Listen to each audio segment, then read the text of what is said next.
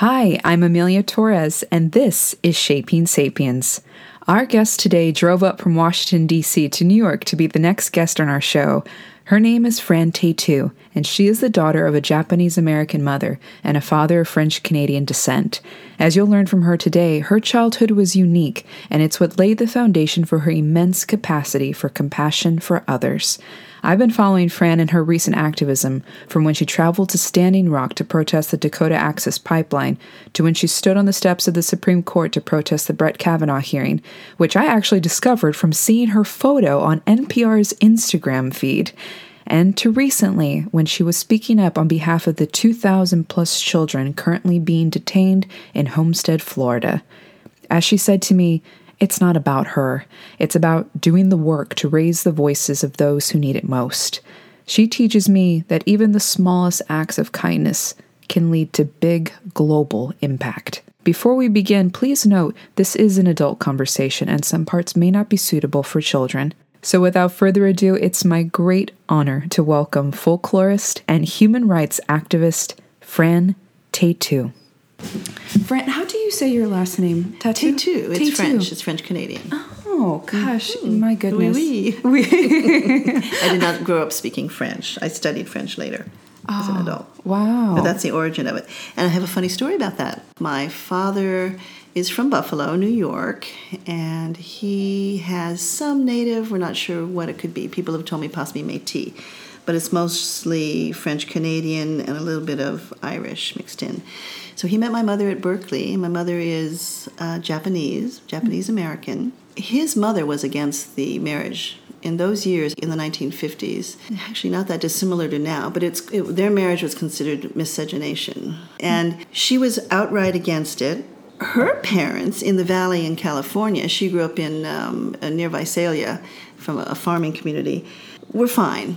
They're very open-minded uh, yet the surrounding community of japanese americans weren't always so great about people outsiders, especially their women marrying. It's this is this is an old old story. You'll hear it in all cultures, having the women marry outside of their culture and race actually. So they thought my father was Japanese because the name was Taytu, and my grandparents just let everyone think that. They just uh, didn't change. They didn't, they didn't tell people Wow. that she wasn't marrying a Japanese man. So it's funny, and the name is the name is like me. It can be from many places actually. Mhm. And I'll just say because of because I'm Eurasian, I have been able to slip through the veils in many different places. When we were, I was in Sri Lanka on my honeymoon.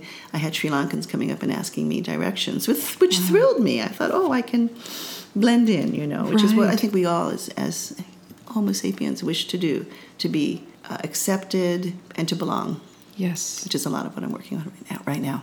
Yes, I'm so happy that you're here. It's such an honor to have you. you. I've been following your just your journeys the past few years, and you and I met under really wonderful circumstances in Austin. And I just, you just know when you meet kindred spirits mm-hmm. that no matter how much mm-hmm. time goes by, that you're just gonna pick up right where you le- right where you left off, and that everybody that you meet in life has a gift for you, right? So Right. thank you for being this gift today. Thank you for inviting me. I'm so honored. Well, I'd love to begin. Thank you for sharing that, and let's go back further. Where? So, tell us where are you from? Where were you born? Mm, That's a really loaded question for me.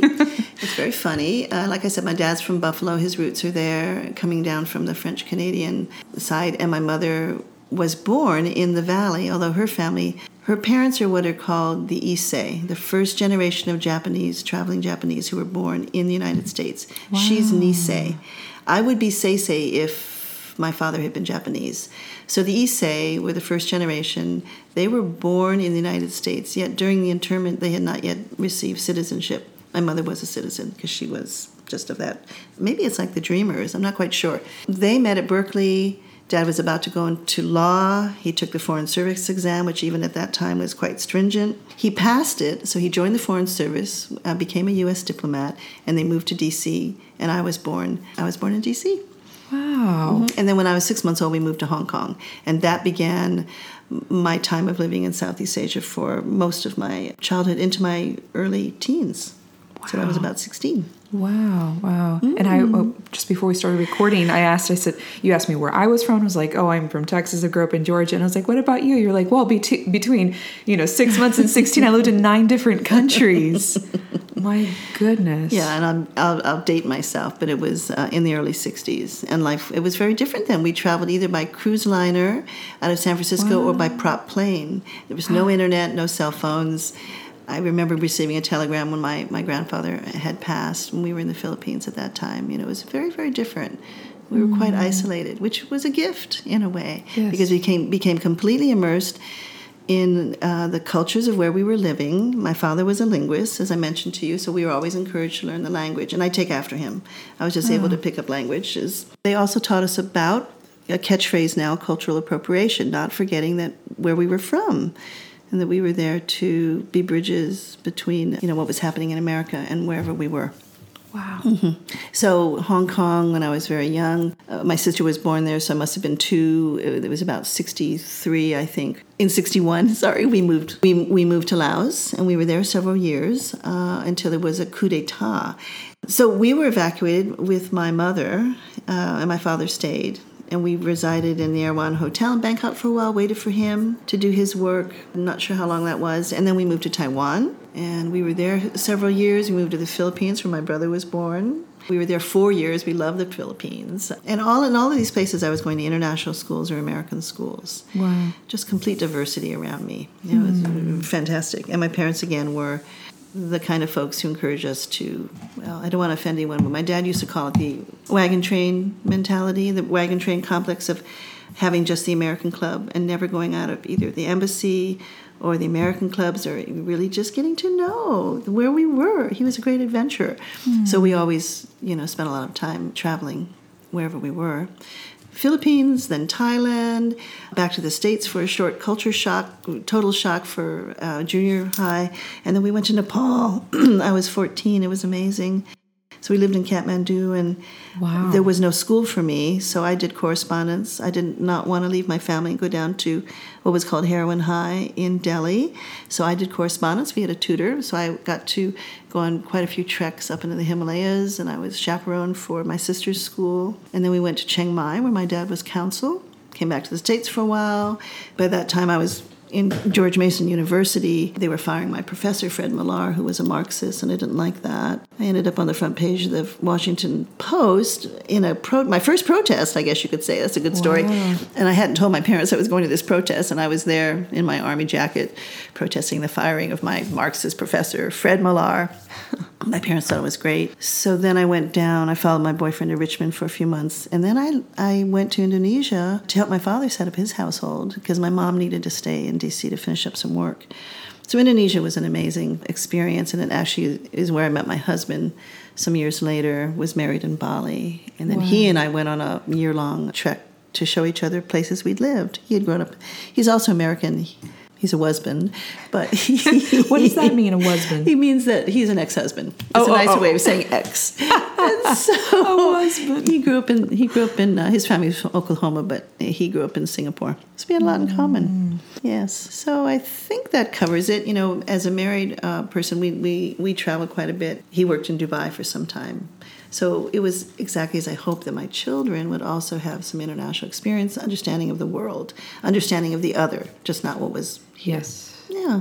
Oh, I love I love how you just framed that. Mm-hmm. And gosh, you used the word peripatetic, which is a word that I so love and is in my bones as well. Just constant moving. My dad would say there's a phrase in Spanish, patas de perro. What is it? Patas de perro.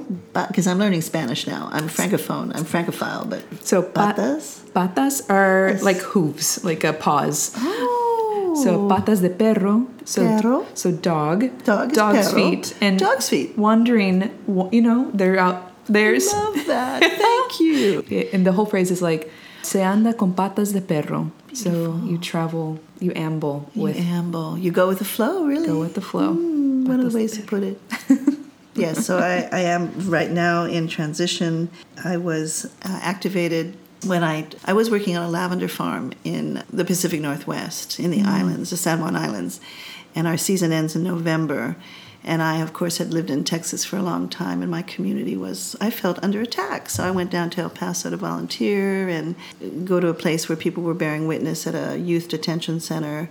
And after being there for three months and just, you know, just having the most amazing experiences, worked at a place called Borderland Rainbow Center where I cook, because one of the things I do is I like to cook for large groups. I decided I could no longer live my comfortable life in my beach house working for a lavender farm. There was too much going on in the world. So I moved and put my things in storage, and that was just a month ago. So I've jumped into the void. Wow. I don't have a place to live right now. I'm just traveling. You are just traveling. And mm-hmm. I was inspired. I, I reached out to you because I had just seen you were in Florida Yes, that's where Homestead is, mm. and that's uh, Homestead concerns us because it's the largest unaccompanied migrant youth uh, detention center in the country, and it, but it's for, for profit, and it's in a no man's land. It's on a military base, not actually in the town of Homestead. So there's no, they're not held to any standards. they can do what they like. I think they're up to close to 3,000 uh, kids there right now. So I went down to join a group that just like there's a group that bears witness at Auschwitz, they go there yearly just to bear witness to the place. These folks are bearing witness outside the detention center, calling for the closing of this place and the releasing of these innocent kids to their sponsors. It's for profit. They they make approximately seven hundred seventy five dollars a day per child. So there's great incentive, just like the wow. privatized prison system, to keep people incarcerated and not uh, versus, you know, helping them rehabilitate. And these kids have done nothing wrong. They just showed up at the border. Wow. Mm-hmm. Could you speak more about these groups that bear witness? It started with a man named Josh Rubin who turned up at Tornillo and he just wanted to see what was happening and to watch and report on what was going on. And then he, he became a folk hero. He's got a, a following now. And when they closed Tornillo down with the, it was a huge combined effort with politicians, Merkley from Oregon, Beto from El Paso, mm. Judy Chu, Representative Chu from California, and lobbying with a group called Shutdown Tornillo. They were able to get that closed down. What happened while we were there was that the administration lifted the ban on having any sponsor who would, because that's what the kids are waiting for, their sponsors. They need, they need sponsors. They, they had a stipulation that any sponsor had to be fingerprinted and everyone in the household would also be fingerprinted. Well, this put everyone at risk if you were undocumented, risk for ICE detaining you. So the sponsors weren't showing up and the kids were languishing there. There's a Flores agreement where they're not supposed to be in detention uh, it's called the Flores Agreement, not to be in detention for more than 20 days. Well, some of those kids in, in Tornillo were there for nine months. Wow. And we're not sure how long some of these kids have been in Homestead, but it's way more than 20 days. So they lifted the ban, the kids were released, but children are still arriving. They're running from the, from the gangs, you know, or from things like organ trafficking, sex trafficking, these kind of things that that we don't talk about very much. It's my main concern. Uh, we are the largest producers of child porn in the world, the U.S., and definitely the kids who disappeared. There's no doubt in my mind that they're um, they've been trafficked. God. So this is my motivation right now. My other motivation is that my mother in the 1940s was interned as a Japanese American, even though she was American citizen, and that's called the internment but she was detained for several years in the desert in Poston. They they were lucky; they didn't lose their farm. They lost a lot of what was in the house, and that's a whole other story. But they had their land, so they were able to recoup after the war. They didn't go right back though. They had to travel to Wisconsin after they were released because there was so much racism in the valley mm. against Japanese Americans. And today, people will surmise that the American farmers lobbied FDR to go ahead and detain the Japanese Americans because they worked just like most immigrants to this country. They worked so hard, they were making the American farmers look bad. They were competition for them. So wow. there was there was a lot of uh, resentment towards these hardworking uh, newest wave of immigrants. Wow. It's happening. It happens in every generation. Mm, it's happening now, and we don't learn from the previous generation. We seem to be we seem to be going backwards. But actually, what I feel is that the it's the karma of this country rising up. We have to deal with how what this country was founded on. There, they surmise there are 500 million uh, Native Americans, indigenous people, who were slaughtered that everywhere you go in this country there were tribes. Some of the some of the tribes are complete. There's no trace of them whatsoever. Wow. So they were wiped out, and then of course there was a whole issue with uh, bringing African Americans from Africa, Yeah. and the issue of slavery. So we can bemoan what's happening in the country now, but I think it's just clearing. It's a clearing. I it's agree. it's coming. What's the word I want? It's it's uh, not accountability, but it's um, I can't think of the word. It's almost like facing our shadow. Mm-hmm. We've Good. run, we've run from it for so long, and now it's in front of us to deal with. Many difficult conversations are coming up, and they just need to be met. I always believe that things come up for a reason, for you to face them head on. And I always say to people, if you can speak your truth with heart, you can get through it. Yes. And then you grow, you become a better person, you have more compassion. It's always about compassion for the other for me. It has been for because when I returned to the country as a, you know, bright-eyed, I think I was 16 or so, I was shocked at how people in this country didn't really know about people elsewhere. And their mm. perceptions of my experiences were strange. They asked me if I lived in little huts and ate rice every day and that kind of thing where I'd been living in these very sophisticated urban cities, and that we didn't have much to do with either the Canadians or the folks from Mexico. We didn't know our neighbors well. And then, of course, there was the whole issue of the civil rights. I was an avid reader of that, and I was disturbed by it. I didn't understand why you wouldn't celebrate someone's differences and the diversity. My gosh. Mm-hmm. Yeah. So it stayed with me, you know, since I was young. Hmm. Mm-hmm, mm-hmm. Being a young child abroad and moving around so much, when do you think this seed of you have this natural ability to be inclusive mm. to all? Mm. Where did that start? Is it just through experiences? Mm. Is it not sure. I think that I most probably picked up the racism that was directed towards my mother. We were living abroad in Asia. People spoke pidgin language to her. There were comments. You know, I've heard my father tell stories how he had to defend her, and he was such a human rights activist. He was actually a human rights officer when we were in Indonesia. Wow. And he uh, was a very sensitive being, and he would cry when he would tell the stories of, say, the prisoners being released released from, um, I think it's either Borneo or Sulawesi, political prisoners. He he just was really concerned about children abroad. Had adopted many kids, took them under his wing, and was helping them uh, in his retirement. My father was a great. Both my parents inspired me. My father, by his example, just taught me to treat people well and to be mm-hmm. inclusive and to have compassion for someone who's suffering, you know? yes? And my mother, I always think back to I was about seven because my brother had just been born, or six, and I was playing in the street with some street kids outside our house in the Philippines, and I don't remember what I said, but I came inside and must have made a disparaging remark, and my mother turned and she said, "Don't you ever."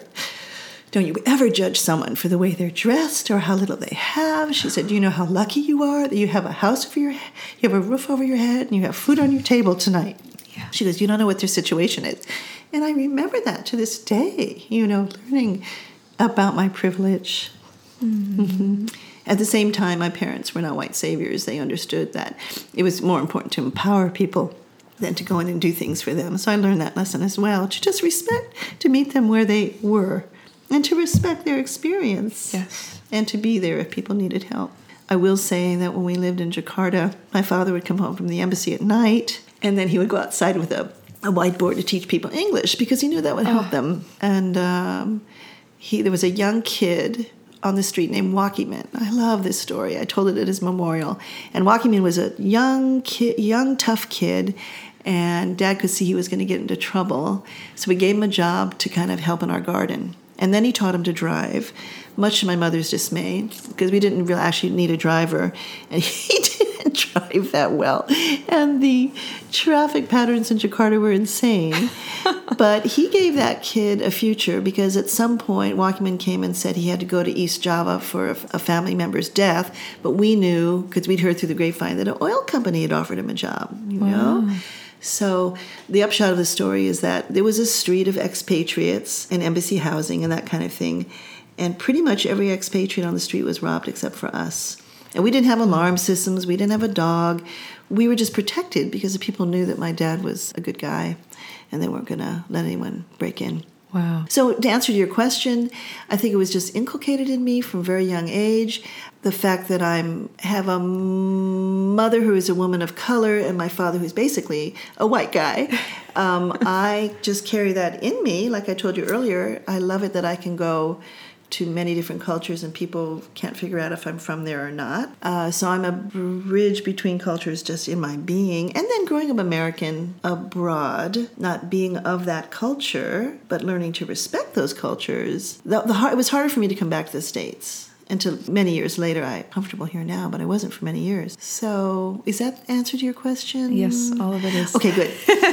yeah, and I just don't know why I have it. Uh, I just have a great need for people to be. You know, when my children were in school and you had to write those forms, uh, you had they had you fill out all kinds of questions. I would always say a little reading, writing, and arithmetic is important, but what I want you to teach my children is compassion. Oh, I wow. like that to be taught in the classroom because that's the most I really wanted my children to have, you know, understanding for other people. And my daughter is now, she went into nursing and now she's going to be working with young children. My son is doing art. Uh, they're 24 and 26, I'll just say that, Maya and Adri. and I'm very, they make me proud of them every day because they're kind. Mm. That's mm-hmm. so important. So important. So important. It's so easy. it's so easy. If people were just compassionate, could for a moment step into the other's shoes. Yes.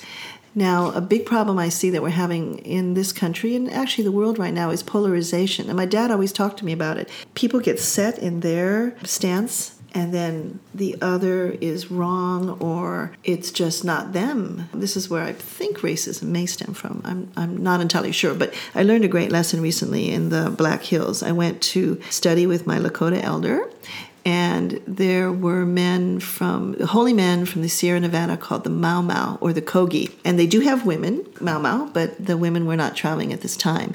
And one night they spoke about the sacredness of women, and it was just quite amazing to hear them.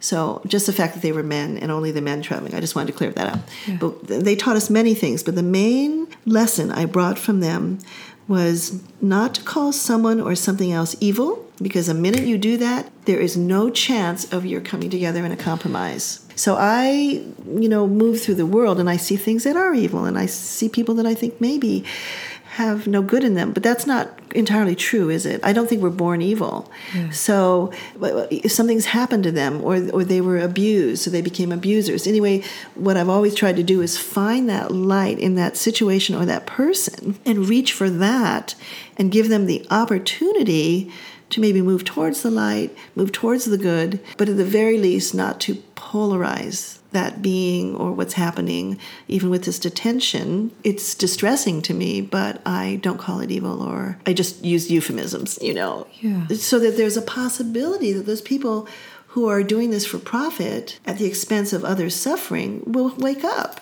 and realize, hey, this isn't a good way to make a living.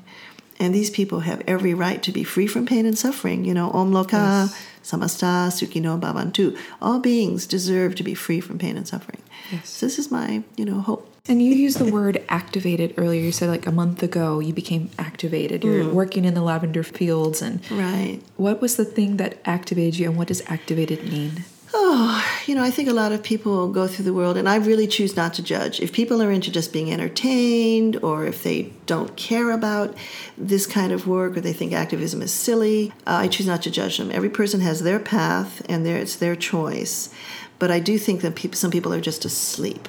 And we, we do use that, don't we? And yes. the time of the Rig Veda is ending and people are waking up. So I wasn't asleep, and I was just at this period of my life was working in actually a store where I sold lavender products, and it was quite enjoyable. And it was an easy life, and I love the water. And I had this house on the mm-hmm. beach that I rented. But I think when I went to what happened when I went to El Paso, I was working in one of the shelters, and I met a family. Actually, it was a father and his son, and they were indigenous, mm. and they could not even speak Spanish, and they had just come out of ICE, and the little boy only had one shoe. You know, it was just seeing people in their most vulnerable vulnerable, most desperate, And I actually did a thesis when I was young, when I was in school, and it, I was actually in the French department because there were no Asian language. Uh, there was not an Asian language department in my school in Louisiana. My husband was working mm. in South Louisiana, so I went to school there, and then got very interested in folklore. So yes. I became a student of folklore. Became my major, folklore and English, and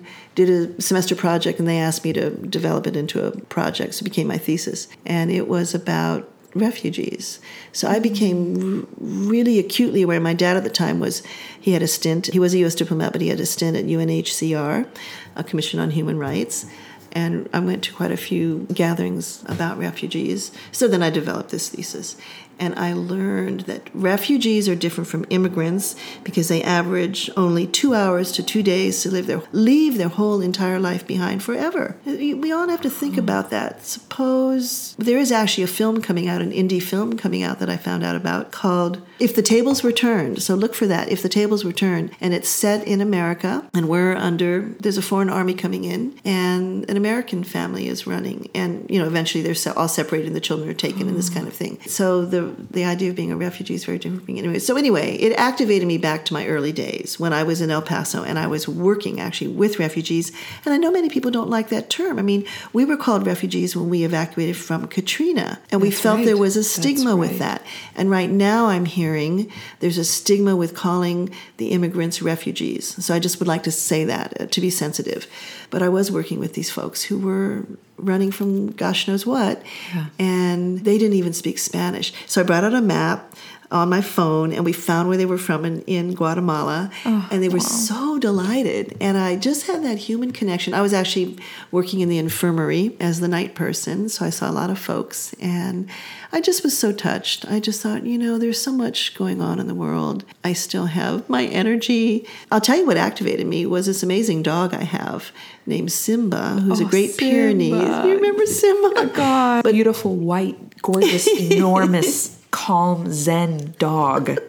it's like, gosh, the best. I mean, it's like a huge body pillow. That's what yes. he is. Well, while I was at Kavanaugh, uh, the Kavanaugh protests in D.C., yes.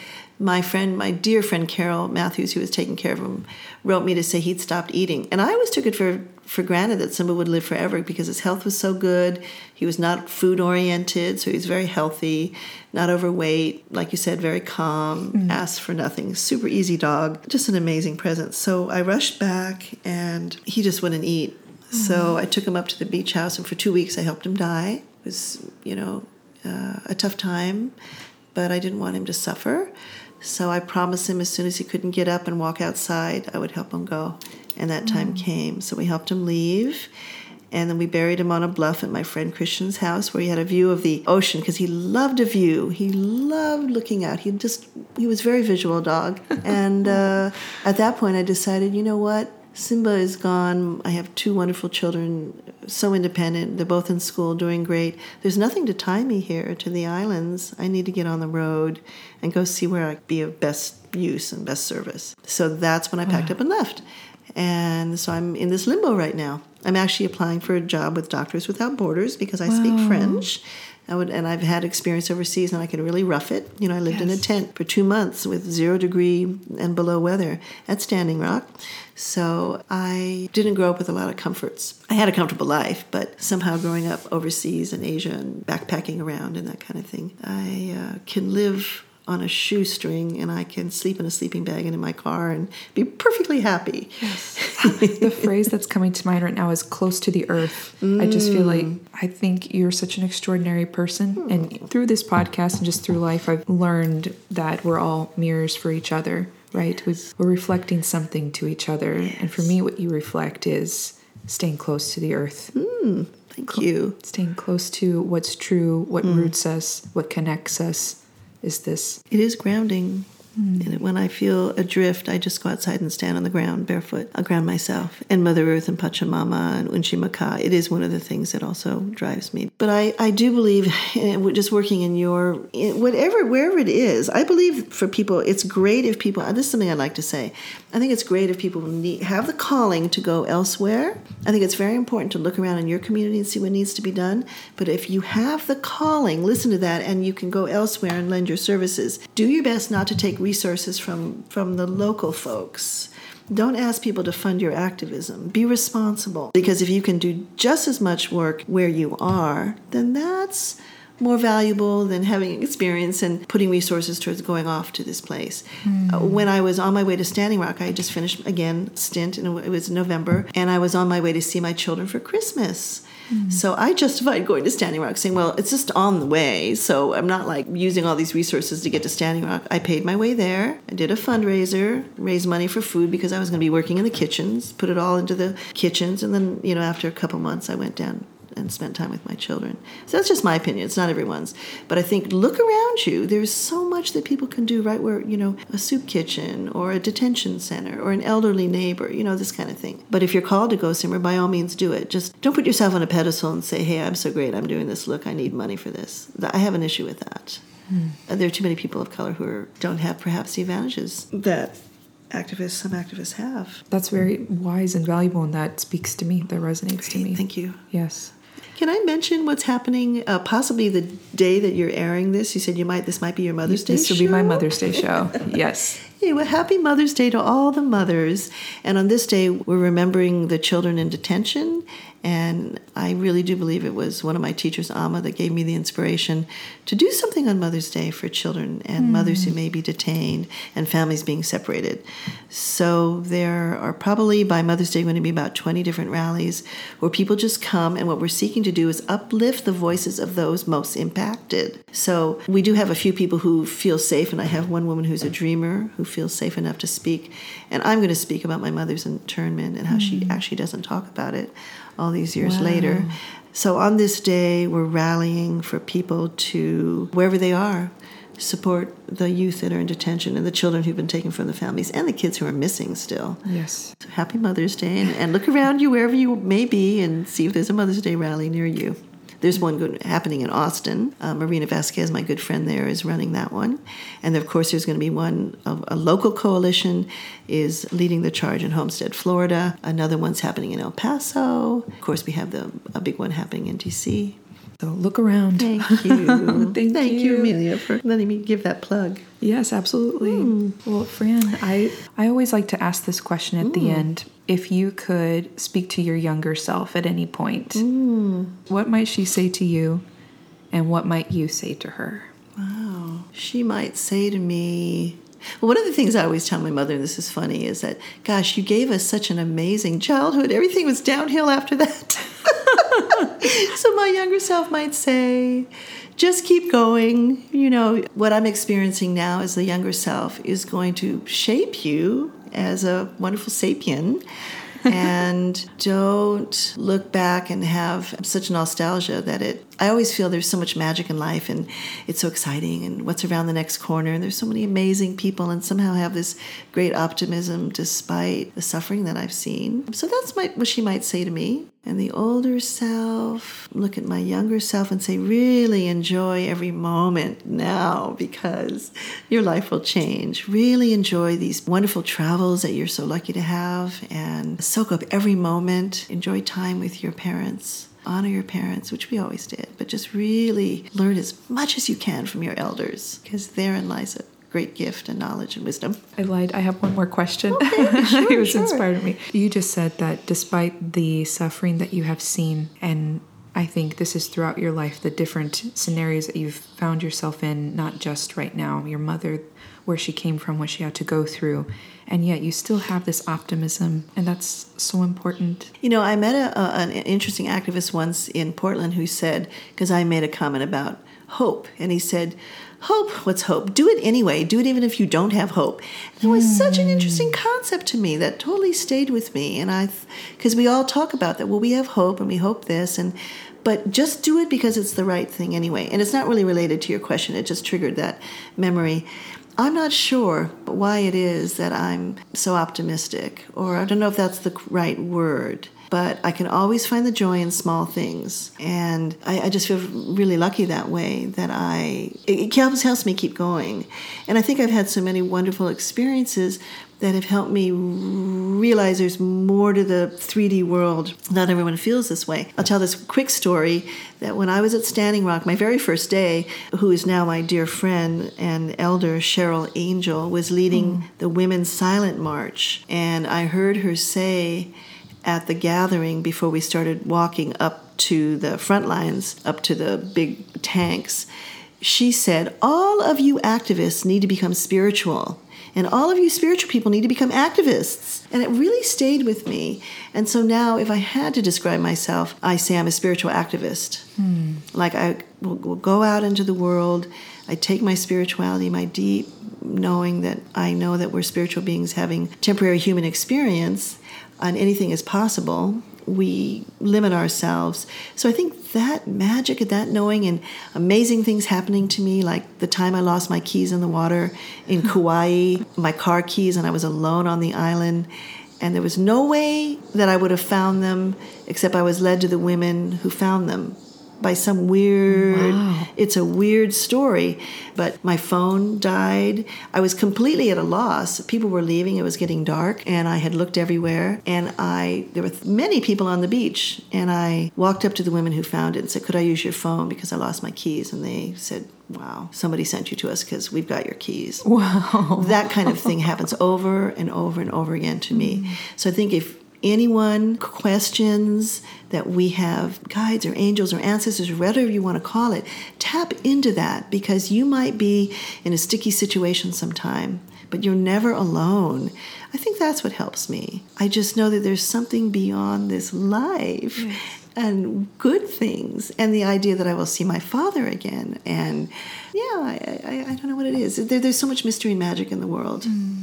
I'm not sure I understand the yin and yang of suffering and you know, I'm not sure I understand that. I, I did learn as, as a someone who practiced Reiki that it's very important not to rush in and fix them because you might be taking away something that they need. So you wait for people to ask for help.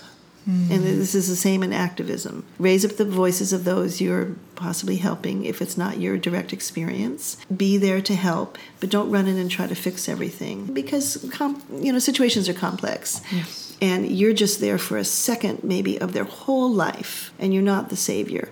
You're maybe a catalyst, you're maybe an ally, a friend, but they have their experience, and you may not understand completely what that is. So that's just another little aside. I love that. But, no, you are extraordinary, and I. You are.